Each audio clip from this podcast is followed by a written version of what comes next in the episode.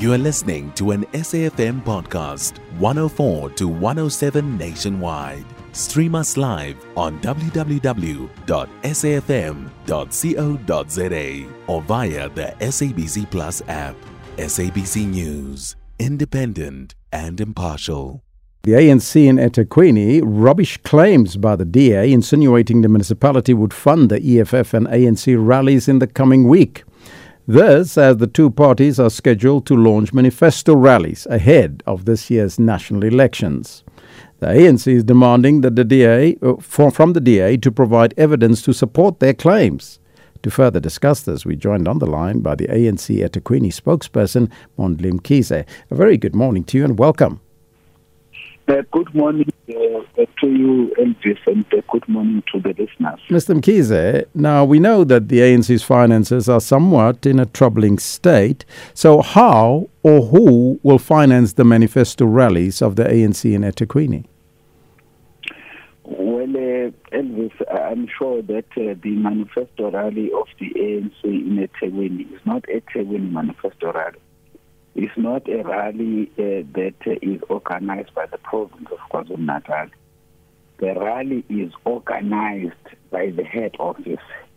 We are merely uh, there to host the rally. Uh, uh, you know, when you get to meet at national or at province, you will plan events and even decide where they take place without consultation uh, with people who are leading at that level because you would have sufficient capacity to make sure that uh, you ensure that the event goes through.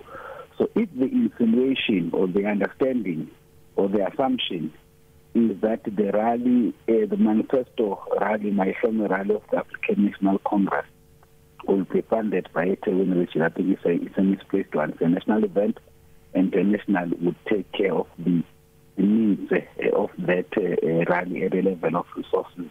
Mm. But but where do you think then the DA is getting this idea that municipality uh, the municipality funds rather will be diverted to sponsor the ANC and EFF manifesto rallies? Firstly, I think uh, it's a season of elections. Uh, creativity uh, sometimes to others might be able to speak at this time. Uh, two is that, uh, as you would know, the eThekwini Municipal Council was sitting uh, yesterday, and I'm sure that uh, the consistent working relationship uh, of the IFP uh, and the DA, uh, given the motion that they submitted for council uh, that was debated and voted for yesterday, I'm sure they were trying to put pressure to the EFF uh, to look at a particular way in terms of considering whether they will support uh, their motion or not. I- I'm at this point really trying to think of possible things. But you know, Elvis, uh, if you know that a crime has happened. You don't go around shouting that the crime has happened. You go to the nearest police station to report crime. Because part of the things that we've got to know is that to know about crime and not report crime to the relevant authorities, that in itself is committing crime.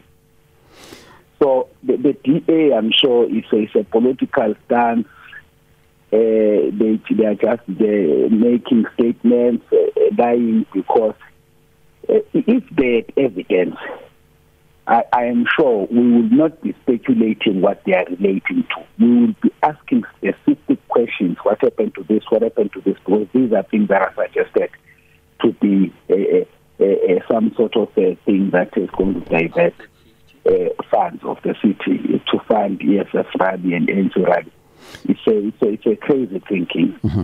But maybe that thinking is historical because the DA's Dean McPherson has also accused the city of paying for the eThekwini ANC's Women's League conference.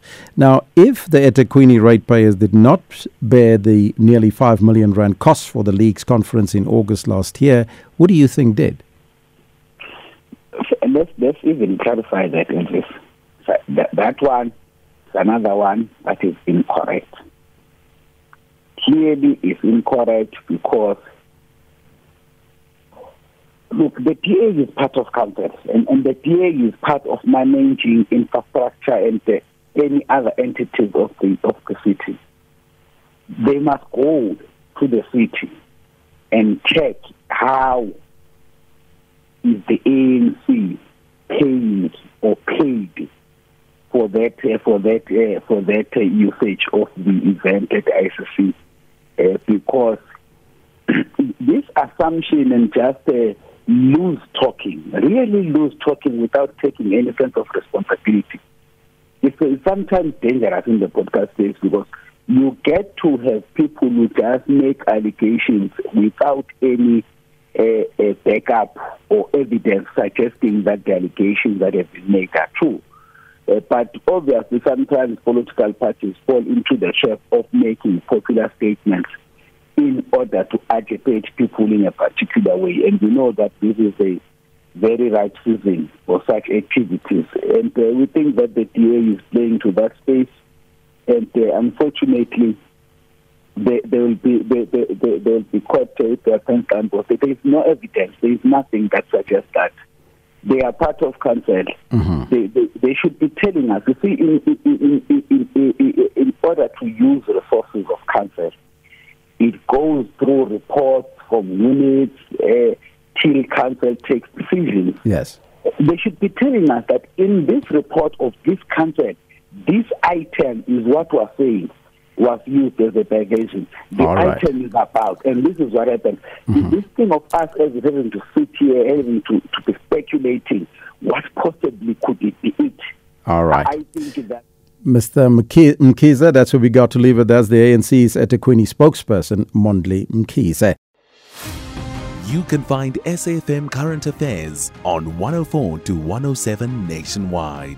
Our podcasts are available for download on all our digital platforms. SAFM, leading the conversation.